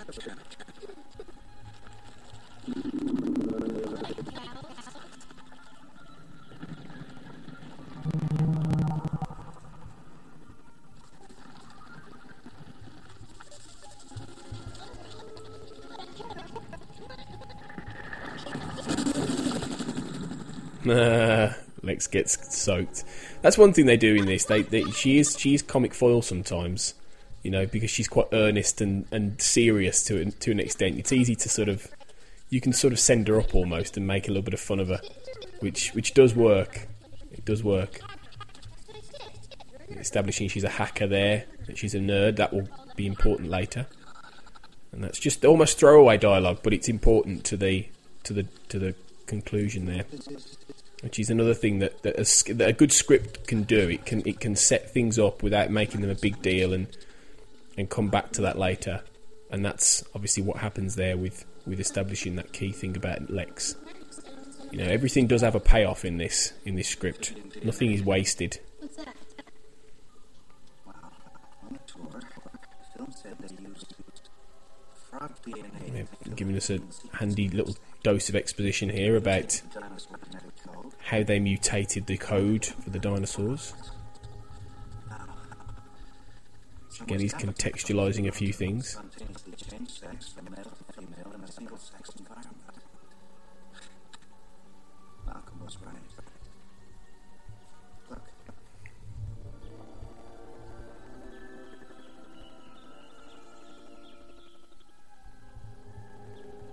Obviously, setting up the raptors as well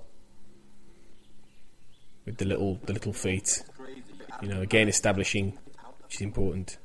There's Jeff Goldblum with his chest out. Almost, quite a suggestive pose, actually. Weirdly enough. One for the ladies.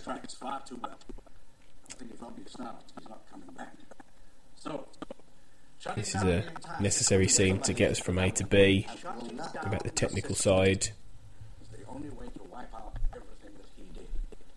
Now, as I understand it, all the systems will then come back on their original startup mode. Correct? Theoretically, yes, but we've never shut down the entire system before. It may not come back on at all. Will we get the farms back? Yes, again, in theory. What about the lysine contingency? We could put that into effect. What's that? That is absolutely out of the question. Suggestion as well that there's more going on. There's more protocols behind the scenes that we don't know about.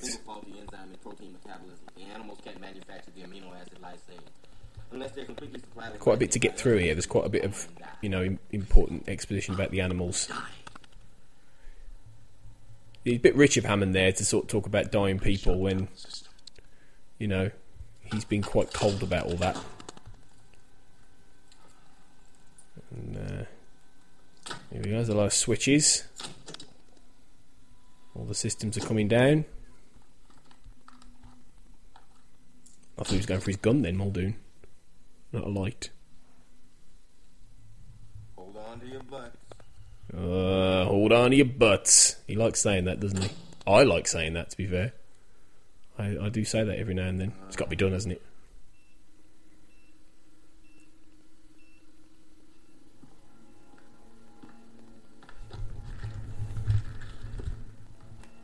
It's okay. Look, see that? It's on. It worked.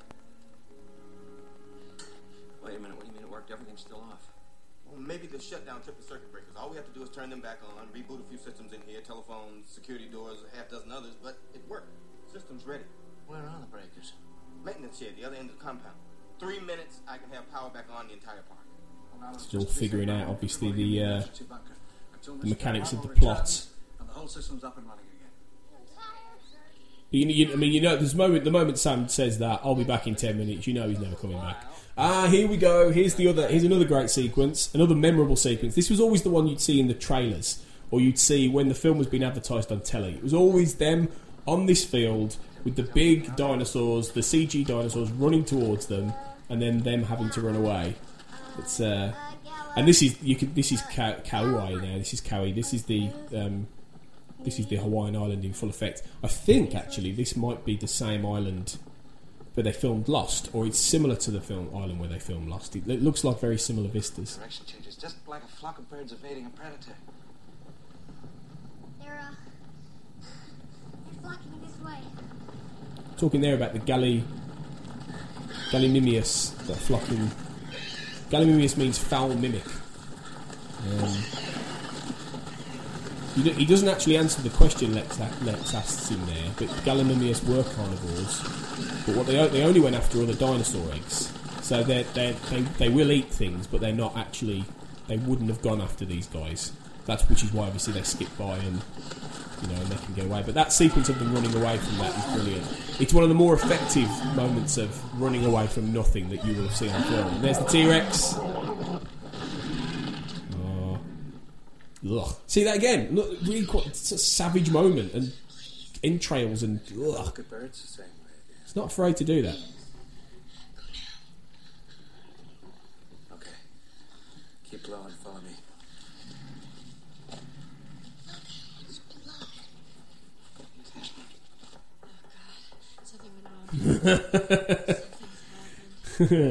Typical boy response. You totally would be like, oh my god. It was just a delay. That's all it is. All major theme parks had delays. When they opened Disneyland in 1956, I'm still a bit in denial. But John, if the Pirates of the Caribbean breaks down, mentions Disneyland there, specifically. Again paralleling the idea that he is like a sort of morally corrupt Walt Disney, the grandfather entertainer figure. It's again making that point. Now here we go, Muldoon's going for his gun now, definitely.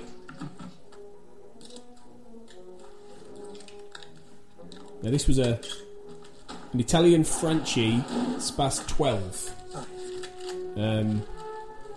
commonly used in films due to its aesthetic modern appearance.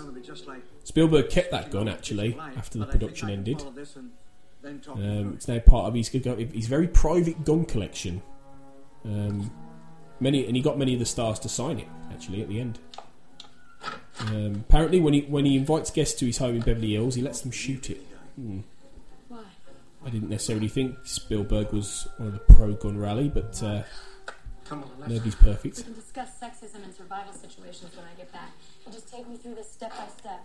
I'm on channel 2. Nice little line there about sexism. And that's something that actually, I'll give this film credit for, because Ellie's a very rounded character. She's not necessarily a screamy girly girl. She gets in the muck. She gets involved. This whole sequence where she's basically tripping the breakers in a bit, after Muldoon, goes the way of the dodo. It's good because it's she's quite a strong, solid female character.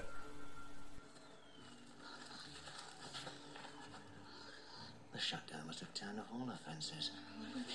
Damn it, even I never knew, but it must have been raptor offences.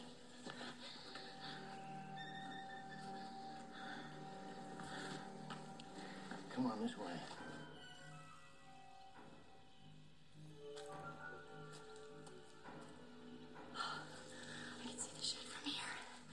We can make it if we run. No, we can't. Oh, and again, I keep saying it, but again, another great sequence where she has to run for the shed because we're being hunted. It's all right. It's the way Bob Peck plays this that I love. It's just that controlled, cool sort of. He's not afraid of anything. He's just run. You know. It's brilliant. It's brilliant. Which is why it comes as a bit of a surprise when he does die, because you'd expect him to survive because he seems well trained. This is great. She's just running. Mr. Arnold? Yeah. Mr. Arnold? John, I'm in. Oh, here we go.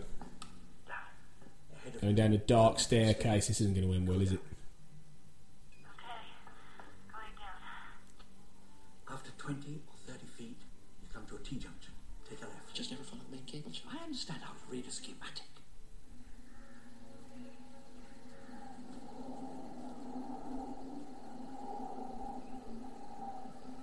Ah, the fence. Another well-known scene. I sound like a broken record here, but it is. You know, it's the moment where obviously little Tim gets zapped in a minute. And this is one of the things that Spielberg is really good at. He's really good at establishing a problem and then having characters really become increasingly, you know, lost in it.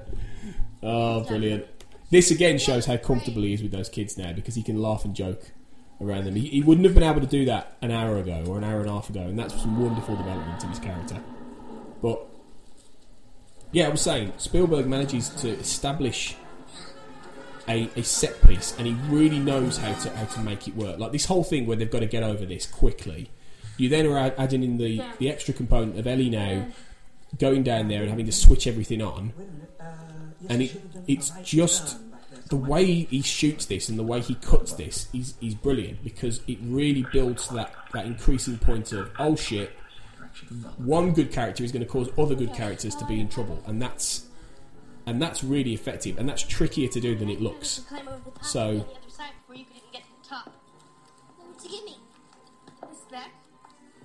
come on guys, it's not a race. I see the box. It says high voltage. Yeah.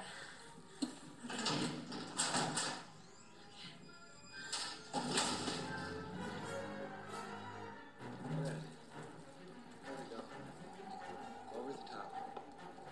Your time, Tim. That's good. Come on. Find your footing. Find your footing. Ellie, you can't throw the main switch by hand. You've got to pump up the primer handle in order to get the charge. It's large, flat, and grey. All right, here I go, okay?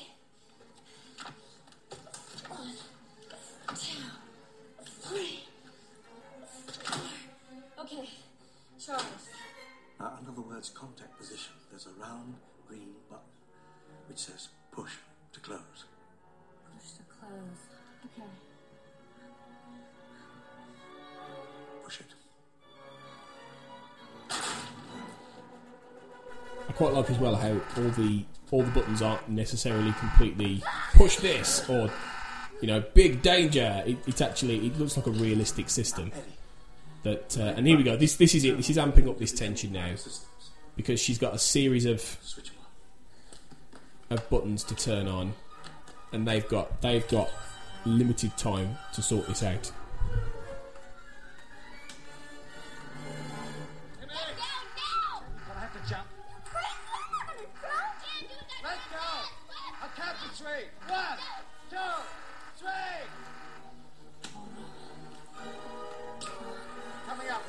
Come on, Tim. Gotta get Tim. Okay. I'm gonna count 3.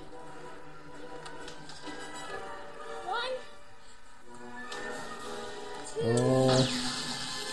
Great thing about this as well is you think that he's gonna do it. You think he's gonna jump and then shocked. I think that would have been a surprise. And I don't think for 1 minute anyone would have thought that Spielberg was gonna kill a child in this film. But it's the whole thing of how it's just a little bit of a shock that he is shocked. Oh, there's the raptors. First time we probably see the raptors as well. It's a hell of an introduction for them, actually. Oh,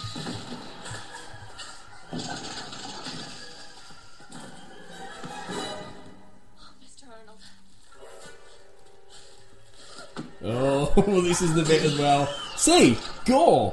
That's horrible. You know, just his arm. Apparently, Samuel L. Jackson did have a death scene written, but he couldn't make the filming, or the way when they were filming it, it wasn't available, or I think it was that, which is really interesting. So he was disappointed actually that he didn't get that. But if anything, I think that's better. The fact you just see his hand and then it's his arm. That's far, far more effective, I think, than anything that they could have shot. It's just horrible. Right in the middle of Laura Dern, stuck in the middle of this raptor attack. It's very well done.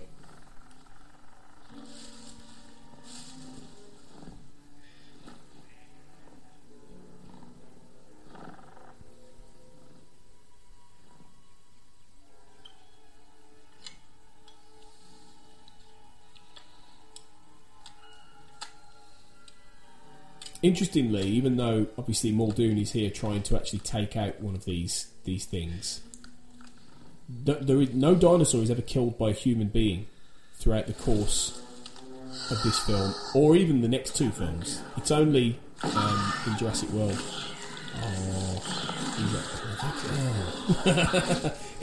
That's the great thing as well. I like even when he's about to be eaten alive by one of these things, he has respect for them, and that's so he gets quite a noble death, really.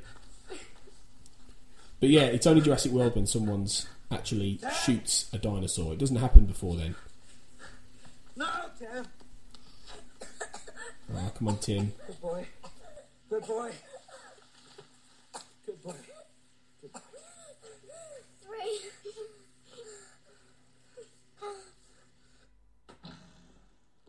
Hello?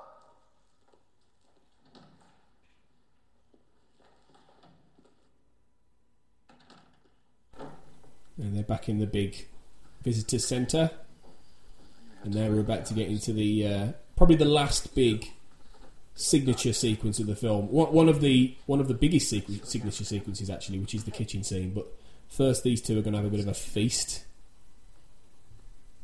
Big Tim, the human piece of toast. I love his Van de Graaff hair. I'll be back soon. Human piece of toast. See, he shows how much he cares about them now as well. You know, there's a real sort of tenderness there, which I think is lovely.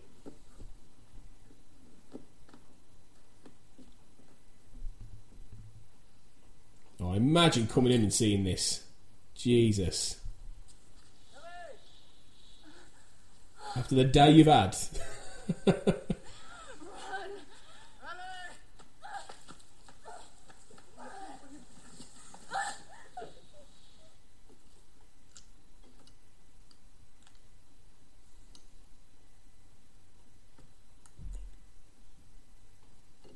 Hell of a feast here.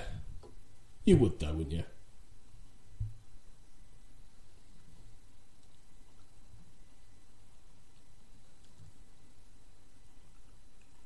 I do wonder though why that all that food's there.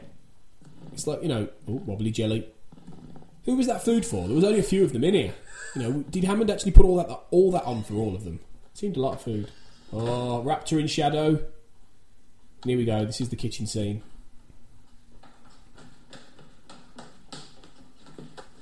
What's good about this, I mean, what's obviously visceral about it and memorable is the fact that it's the children who are in peril. I think that's why people probably remember this one the most, really. Spielberg apparently wanted the velociraptors to be about 10 feet tall, which is taller than they were known to be. But during the filming of this, paleontologists uncovered 10-foot-4 specimens of raptors called Utah raptors. So he basically he was vindicated, really, in having them be quite tall. Now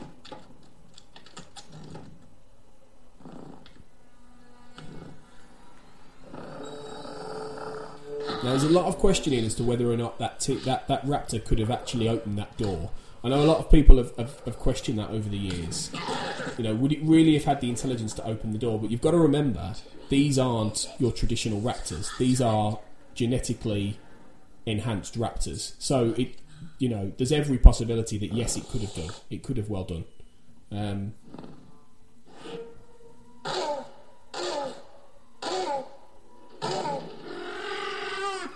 kind of a tall creature, isn't it? Now that's possibly CGI.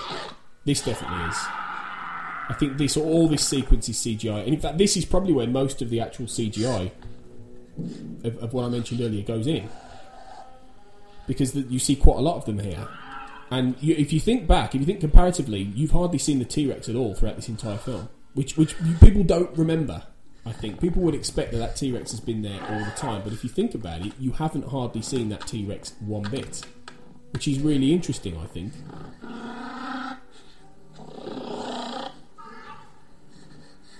It's very tense, this sequence as well. Again, Spielberg keeps the camera low, keeps it with them. You feel like you're in there with them.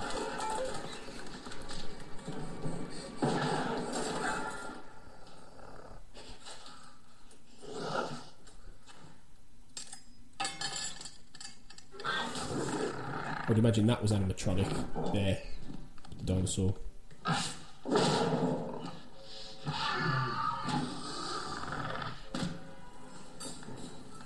It's that bit where it leaps on the counter there, I think. That always terrifies me a little bit. Apparently all the cast were given a raptor model at the end as a gift, signed by Spielberg.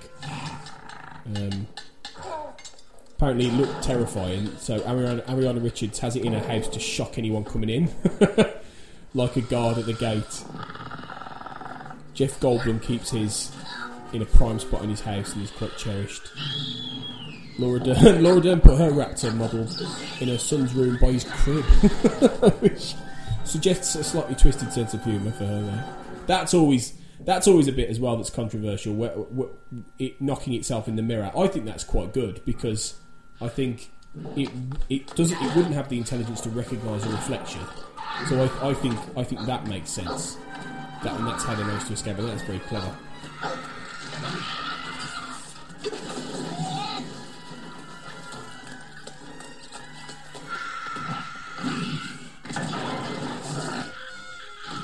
There was also some question as to exactly the nature of their escape, and how the raptor there slips on the ice. But it's quite good attention to detail, because the night before the power was switched off, so that freezer would have defrosted. And there's an argument that's why Hammond's eating ice cream, because he's taking it out of the fridge that's defrosted, because he knew it would spoil. Although, for me, the reason he was eating ice cream was because he was sad. That was the main reason he was eating ice cream. But yeah, there's a suggestion that's why that makes sense, because of the power being off. So there's some logic to that. Oh, right in the door. Again, going for the handle.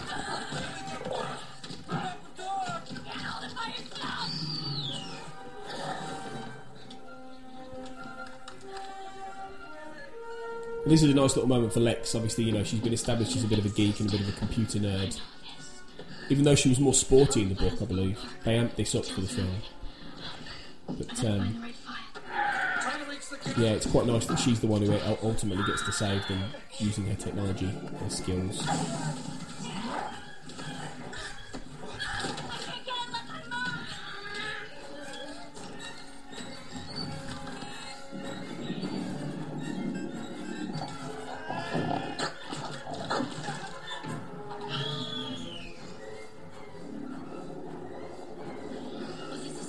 I wonder though, why doesn't like Ellie just ask Tim to give her the gun?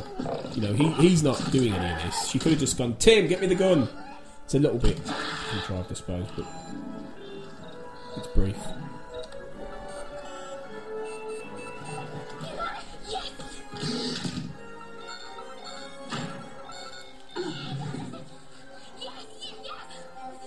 Yeah, door locks. What works? Security systems? You name it, we got it.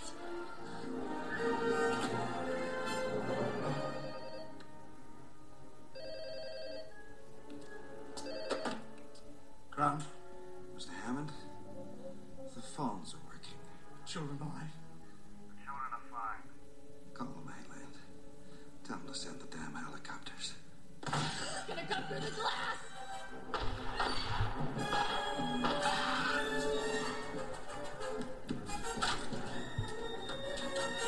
See that reaction from Hammond there, he's also telling, he's still, even at the end of this film, he's learned all his lessons, he's still terrified at losing what he's created. You know, that sheer terror. It's not for his grandkids, it's for the creatures, you know, and that's interesting that he still is really thinking about that more than his own family. And that's why, much as he's got a good character arc all the way through, you know, it still holds true to the characterisation of these people in that they don't completely change right from the very beginning. You know, there is still that element that they're, you know, doesn't forget that. Oh, that's a good save. That's a good shot. Where the raptor just misses biting Lex. That's very good. Still very effective.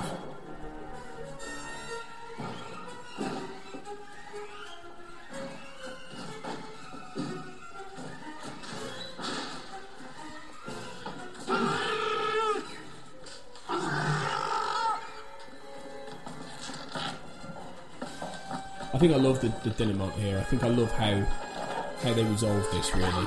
How ironic it is in how they escape, which obviously is the T-Rex ultimately coming in and effectively saving them. I think that's brilliant.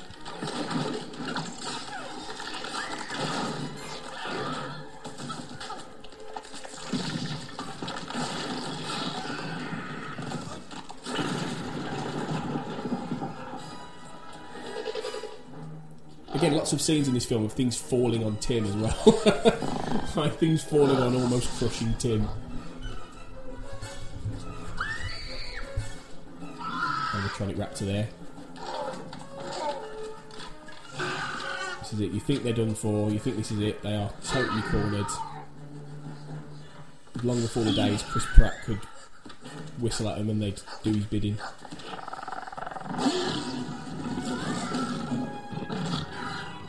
And then, in comes a T-Rex. Save the day. Oh, the irony. That T-Rex occasionally did malfunction with the animatronic one. I mean, this is CGI. Apparently used to terrify them. It would just come alive. People would start screaming. I think what I like about that is, as well, it's the fact that that sort of natural selection, that, you know, survival of the fittest comes into nice little bit of dialogue there. Comes into play with you know, with the food chain and everything like that. Bang! Slams the dinosaur. This is the bit I love. This is another goosebumps moment. The roar as the when dinosaurs ruled the earth drops. Beautiful, beautiful last shot of the T-Rex. I think that's fantastic. The dinosaur has regained control of their dominion, basically. And one last wistful look. It's a mirror image, because this is exactly the same shot as when Hammond actually gets out in the helicopter at the beginning, and he looks and he's excited and they're about to see it. It's framed exactly the same way in parallel, but now he's looking back wistfully, sad where it's all gone wrong. And there you've got the little twinkling John Williams sad Jurassic Park theme, and they're all shattered and pretty glad to be alive.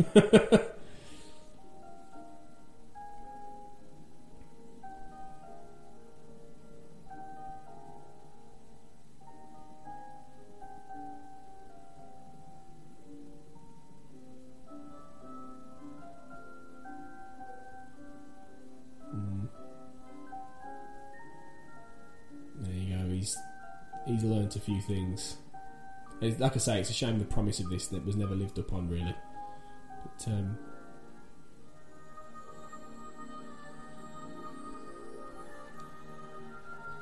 there you go, the dino birds flying away.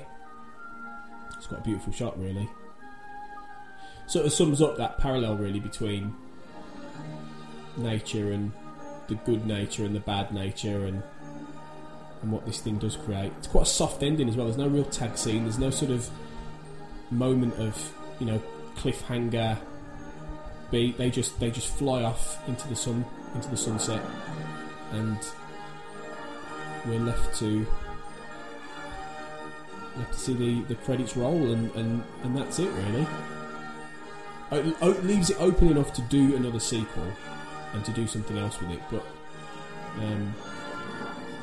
ties it up nicely. You know, that functions as its own film. That functions completely as an entity on itself, I think.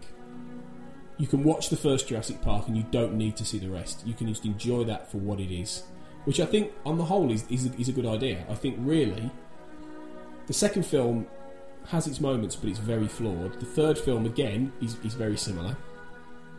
And Jurassic World, the concept is better than the execution. So, I don't think most people would disagree that Jurassic Park hasn't been topped, and possibly never will be, certainly in this franchise. And I would go as far as to say it's in the top 5 best films of the 1990s, and it's probably in Spielberg's top 5 as well. It's one of those films, a bit like Raiders of the Lost Ark, actually, or Back to the Future, that A, defines its decade, and B, is just perfectly constructed in every way. Really, it's just got that construction that just works completely and utterly.